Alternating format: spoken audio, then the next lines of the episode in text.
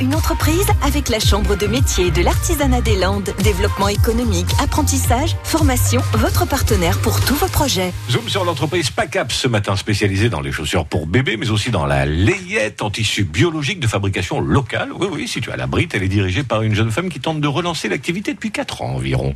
Bonjour, alors je m'appelle Karine Coutière. Depuis 2014, j'essaye de relancer un atelier de fabrication euh, chaussons bébés à la brite, chose qui existait depuis très très longtemps dans mon village. Je fais de la chausson au bébé et depuis peu, euh, je lance aussi, euh, j'ai lancé une gamme de maroquinerie pour me diversifier. Alors ma journée de travail se déroule au fil des commandes. En fait, j'ai mes commandes à effectuer. Je crée les modèles, donc je patronne, je fais les, les patronages, les patrons quoi. Et ensuite, je coupe. Et voilà, j'ai une production à, à faire derrière. Après, avec la machine, j'ai une dame qui m'aide pour toute la partie piqûre, fabrication, voilà, parce que c'est pas vraiment ma compétence. Hein. Moi, je suis plutôt dans le patronage. Ce sont des activités quotidiennes et euh, des fois, je suis à l'extérieur aussi pour des salons, des présentations. Voilà ma petite journée.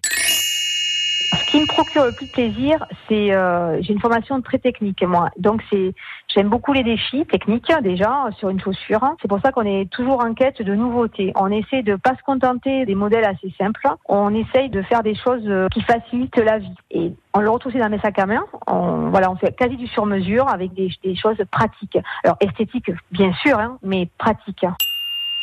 Alors les projets pour PACAP, c'est bon développer la, maroquinerie parce que on a la chance de pouvoir trouver des matériaux euh, pas sur place mais sur Espelette, il y a une superbe tannerie et voilà, essayer de développer la maroquinerie et toujours euh, en quête de nouveaux clients pour la chaussure et surtout à l'étranger en fait, l'export.